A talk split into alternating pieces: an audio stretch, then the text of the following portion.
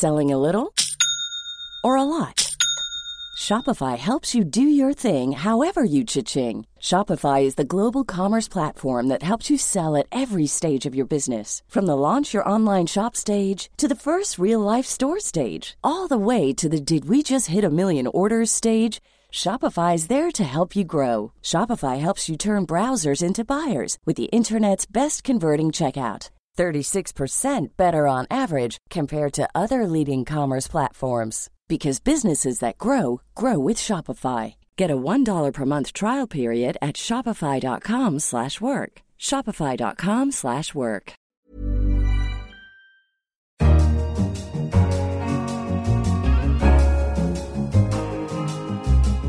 Hello, I'm Simon Long, international editor at The Economist, and this is Money Talks on Economist Radio. Coming up on today's show, even Warren Buffett makes mistakes.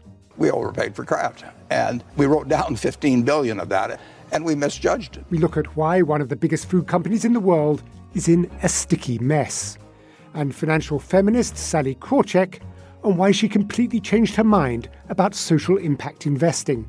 I've turned down meetings with impact investors. I, you know, if you had worked your way into my office when I was running Merrill or Smith Barney and said, you know, I'm here to talk about social impact, I would have said, you know, you're a granola eater, tree hugger, right. you know. So I was all the way with old Wall Street. First, Kraft Heinz finds itself in a spot of bother. Look in your cupboard and you're bound to find some of its products. Kraft macaroni and cheese! It's a cheesy ceremony! It's a Keep Britain Heinz, Dad says.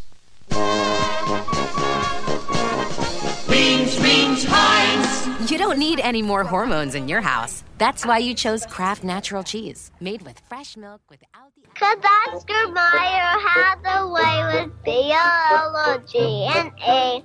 Oscar Mayer, the first name in Bologna. How's that? This week, the household name announced a huge $15 billion loss. Many buyers of its products may not know that Kraft Heinz is controlled by a very powerful investment fund, 3G Capital. Charlotte Howard, the Economist New York Bureau Chief, joins me to shed some light on this secretive outfit. Hello, Charlotte. Hi, Simon. Um, before we turn to the, the secretive 3G Capital, can you clear something up for, for me? I was told to describe Kraft Heinz as the king of mac and cheese, which doesn't mean very much to me. Why so? In America and in, in many places, Kraft is known, among other things, for its um, iconic blue boxes of macaroni and cheese with dried pasta and a little pouch of powder that you add to a pot and throw in some milk, and then you get this creamy, delicious, carbohydrate rich dish that is beloved by children and my own husband. But they have a huge stable of brands that have been sitting on American pantries and pantries around the world for decades. Well, I, I, already feel humiliated by my ignorance, but I'm going to display even more that. So, who are 3G Capital? 3G Capital is a private equity firm. Its founders are from Brazil. It's mistakenly sometimes called a Brazilian private equity firm. They have offices in New York. They maintain a hedge fund in Brazil, but it's really an international private equity firm with offices based in New York. But they're quite unusual in that they have not a huge portfolio of investments, but rather they have been steadily taking over company after company and combining them into these kind of mega companies. So, one example is Kraft Heinz. They also own Burger King now. The founders are very large shareholders in AB InBev, which is the world's by far the world's biggest brewer, which owns, for instance, Budweiser, Miller, Stella. About one in four beers around the world is manufactured by AB InBev. So you get a sense of these sort of giant, giant companies with huge stables of brands. So they're very big in, in food and drink, but but do they have a, a distinctive management ethos? The style that did not invent, but that they're most famous for, is zero based budgeting, which is the idea that at the start of each year you have to justify your spending. And the result of implementing this strategy across its businesses, combined with making city acquisitions, is they've cut massive amounts of fat from these very large companies and have gone through periods when the companies that they bought were the envy of the industry, particularly Kraft Heinz had this huge surge in its profit margins in the first few years after the merger. Of course, they're not the only investors in Kraft Heinz, are they? Um, Warren Buffett is also a shareholder. Does that give them his seal of approval, as it were? Is he a fan of their style of of management and running things. It certainly did at the time, um, but you've heard Warren Buffett express regret to CNBC that he misjudged how much they should have paid. We overpaid for Kraft, and we wrote down 15 billion of that. After buying Kraft, everybody started speculating about things we buy, so the prices of everything went up. And then on top of it, we paid large premiums for it, and and we misjudged it. So you hear there Warren Buffett describing a mistake, which is rare, of course, for him. But the big impairment that they announced last week is because they just thought that these brands were much more valuable than they actually proved to be. And that's based on how valuable they were historically. These are, you know, Philadelphia cream cheese, Kool Aid, Jello. These are very famous brands that problem is that consumers just don't really want them anymore. Their appetite for them is falling. And both 3G and Warren Buffett fundamentally misjudged that. After Kraft Heinz began slashing costs aggressively, other companies across the consumer space were pressured to do the same and tried to implement zero based budgeting in their own way, some with more success than others. But the limits of zero based budgeting and 3G's strategy have become increasingly clear. And the zero budgeting approach, that is, where the manager has to justify every single expense, is not suited to that kind of investment strategy? Well, you know, actually, it could be. I, I would argue there's debate over this, but I would argue that there's no reason why you can't cut costs if you then reinvest it wisely in thinking about how to sustain growth. The problem comes when you cut costs without thinking strategically about what the future of the company really will look like or how much money might need to be invested in order to sustain it in the long term. The the type of change that these big companies need to make is not incremental, it's dramatic and it requires thinking quite boldly and creatively about other types of products that they might offer, whether there are services that they might be able to provide, I don't think that there's any company across the consumer space that has really figured this out, particularly in food. It's a bit easier in personal products, in household products. So Unilever has been focusing increasingly not on its food business, for instance, but on, you know, shampoo, creams, various other household and beauty products um, because those are easier in this new era that I described, packaged food is just a very, very tough business. And if you look across the American landscape of big packaged food makers, Campbell's, PepsiCo, Mondelez, Kellogg, each of them is grappling with how to do this well. No one has a real answer, but it's played out particularly poorly at Kraft Heinz because of them being late to think about how to adapt. Charlotte, thanks very much. I, I must dash and see if I can find an Easy Mac shop before they close. I don't think it'll be very hard. They're everywhere if you look for them. Parents aren't perfect, but then they make us Kraft mac and cheese, and everything's good again. Next, Germany's largest bank, Deutsche, recently had some rare positive news to announce. At Deutsche Bank, we balance the big picture with the details. In 2018, it made its first annual profit for four years, but its critics were quick to point out that it barely made it into the black at all that its return on equity was a tiny 0.4%, and that its stock market capitalization is a tiny fraction of the book value of its assets. The bank's been undergoing painful surgery. Indeed, much of the German private banking industry is struggling. And to discuss their malaise, I'm joined by Wendelin von Bredow, the Economist European Business and Finance correspondent. Hello, Wendelin. Hello, Simon. Firstly, uh, Deutsche Bank's in the news because of its relationship with Donald Trump, the American president. Can you describe that relationship? President Trump's go to bank used to be Deutsche Bank for many years. So they have a very close relationship and a very long standing one. But by 2016, Deutsche Bank started to become really nervous to continue loaning to the president and stopped its business. But by then, and to this day, the bank is still owed millions by the president and is starting to get very nervous about these loans. And looking at the rest of its business, that's not going too well either, is it? It's it's just made a profit, I see, for the first time in the full year in 2018. But the stock market certainly wasn't very impressed. Its share price is very low. Its return on equity is tiny. Why is it doing so badly? Well, the problem is that Deutsche Bank is still not a viable business when judged by any sensible yardstick because it's basically unable to make enough profits to generate adequate returns. I mean, it's just too, too little. So the question is can Deutsche Bank survive in its current incarnation? And headlines here in Germany have been dominated now for weeks by the idea of a merger between Deutsche Bank and Commerzbank, which we don't think is such a good idea, but it's certainly an idea that's being mooted at the moment. Yet it seems not so long ago that Deutsche Bank was being talked about as Europe's contender to be one of the great international investment banks to compete with the the elite of Wall Street. Uh, I'm thinking back to 20 years ago when it bought Bankers Trust. What went wrong? That's right. Deutsche Bank had huge ambitions, and the investment banking business has become its biggest problem. It never really managed to compete with Goldman Sachs or Morgan Stanley or the big international investment banks, and it became a huge drain on its revenue and its profit.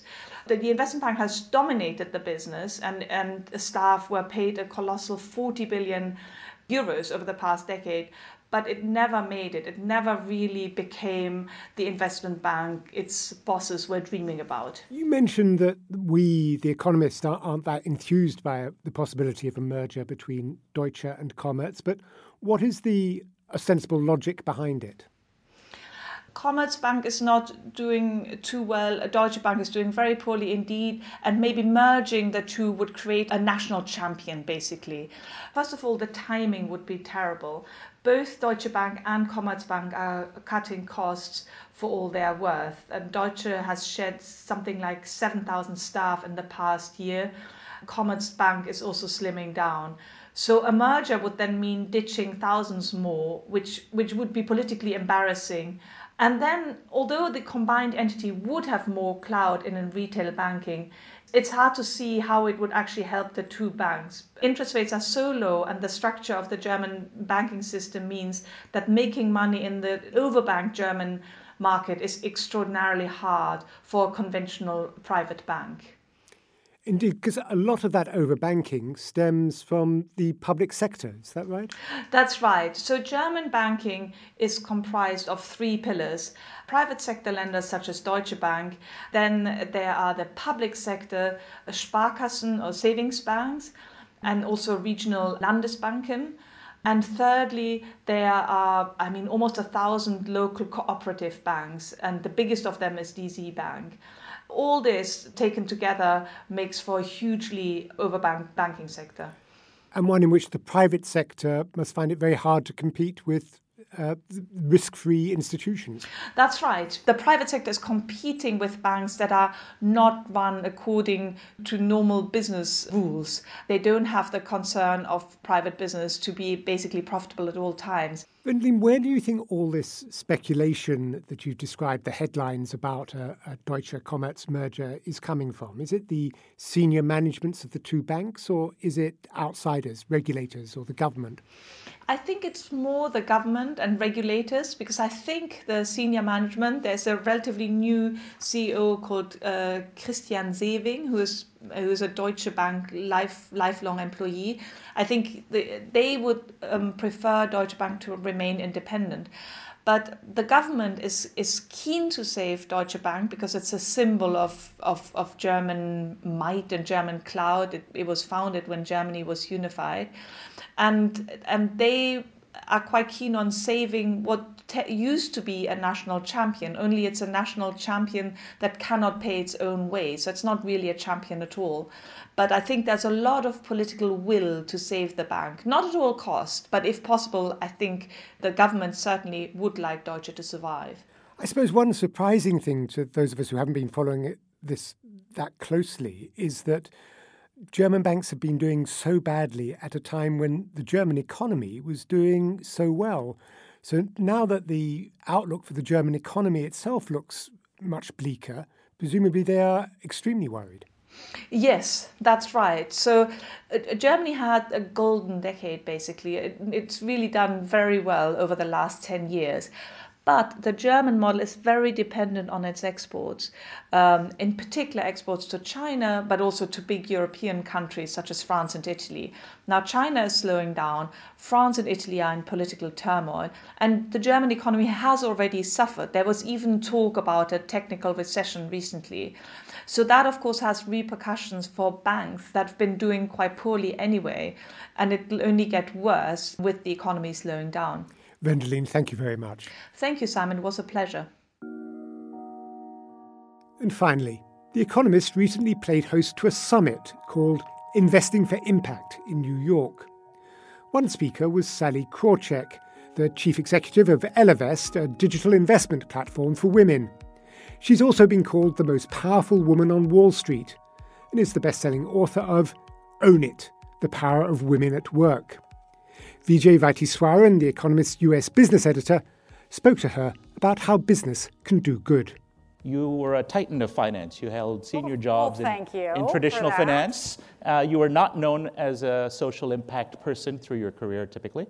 Uh, can you tell us uh, what got you interested? Indeed, is it fair to say you were initially skeptical? I was skeptical. I was dismissive. I did not believe that you could earn competitive returns while having a social impact. I thought Let's keep those two things separate. Let's really focus on the competitive risk adjusted returns in our investments and give the money away later. I've turned down meetings with impact investors. I, you know, if you had worked your way into my office when I was running Merrill or Smith Barney and said, you know, I'm here to talk about social impact, I would have said, you know, you're a granola eater, tree hugger, right. you know. So I was all the way with old Wall Street. And was your notion that it's, it's just sort of a frivolous waste of time or something else? Well, I think it was a bit of the you can do one thing well mm. right? It's hard to walk and chew gum at the same time.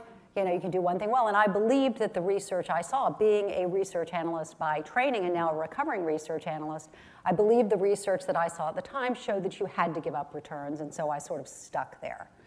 But things changed over time. And I have become passionate about gender lens investing and have become passionate about the belief that when we invest with an eye towards getting more money to women or more money in senior leadership teams, that the businesses do better, our economy does better, our society does better, our families do better, that there is a positive ripple effect that occurs that is meaningful and long lasting. And the way I got there, quite honestly, was the financial crisis. As we were ending the financial crisis and I was giving consideration to joining the Obama administration, you know, I found myself making trips to the Hill, making trips to the White House, and, and being asked, you, with this you know, set of experiences, what were some of the causes of the financial crisis that we're not talking about? Everybody, well, we, there was too much leverage, and there was too much risk, and there was a blah, blah, blah, blah, blah, blah, sure. everything we knew. But what I saw when I was at those tables that is really still not particularly talked about was groupthink and that these were individuals around this table who were super smart. I mean, these folks don't come any smarter, but who had a set of experiences that paralleled each other. What was not available at the table was the breadth of experience and the breadth of perspectives that one gets from dramatic pause diversity cognitive diversity, which in turn comes from diversity of all kinds. So at that stage, I started to say, you know what, we just didn't have enough different points of view in the room, and nobody's talking about it. And then I sort of backed up and began to look at the research that says when you have greater, in this case, gender diversity, you get higher returns on equity, lower risk, greater innovation, greater client engagement, greater employee engagement. The power of diversity is so substantial that more diverse teams outperform smarter teams. And by the way, I get it. I'm an analyst, right? You know, maybe it's causation, maybe it's correlation, maybe it's coincidence, but it's a hell of a coincidence. And what is what backs it up is that homogenous teams tend to overtrust each other.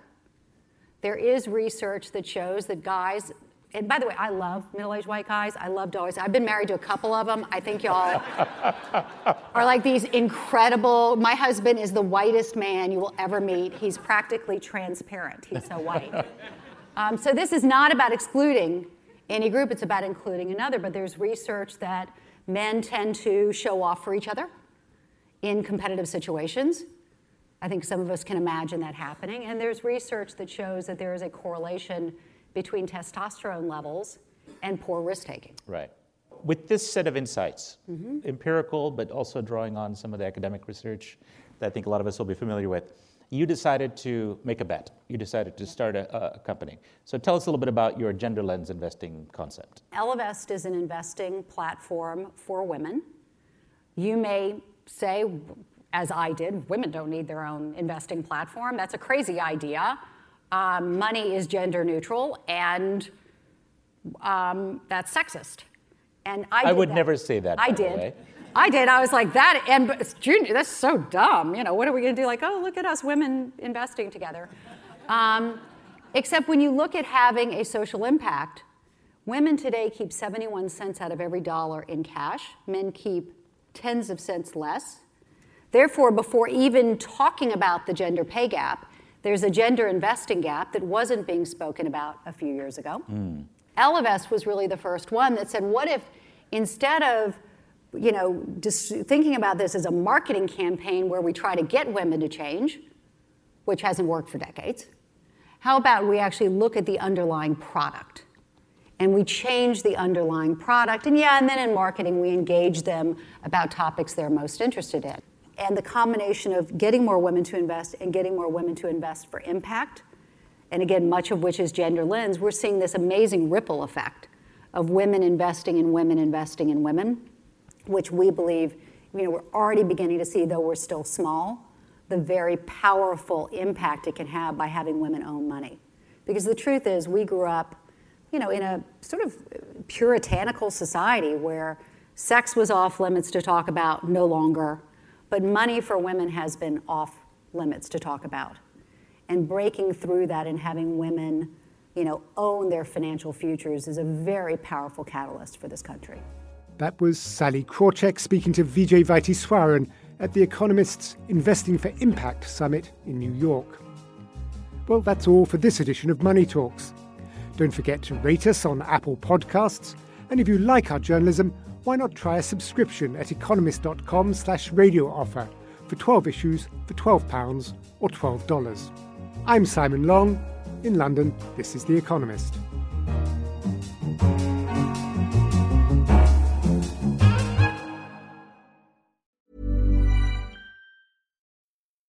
Need mealtime inspiration, it's worth shopping Kroger, where you'll find over 30,000 mouthwatering choices that excite your inner foodie. And no matter what tasty choice you make, you'll enjoy our everyday low prices, plus extra ways to save, like digital coupons worth over $600 each week. You can also save up to $1 off per gallon at the pump with fuel points. More savings and more inspiring flavors make shopping Kroger worth it every time. Kroger, fresh for everyone. Fuel restrictions apply.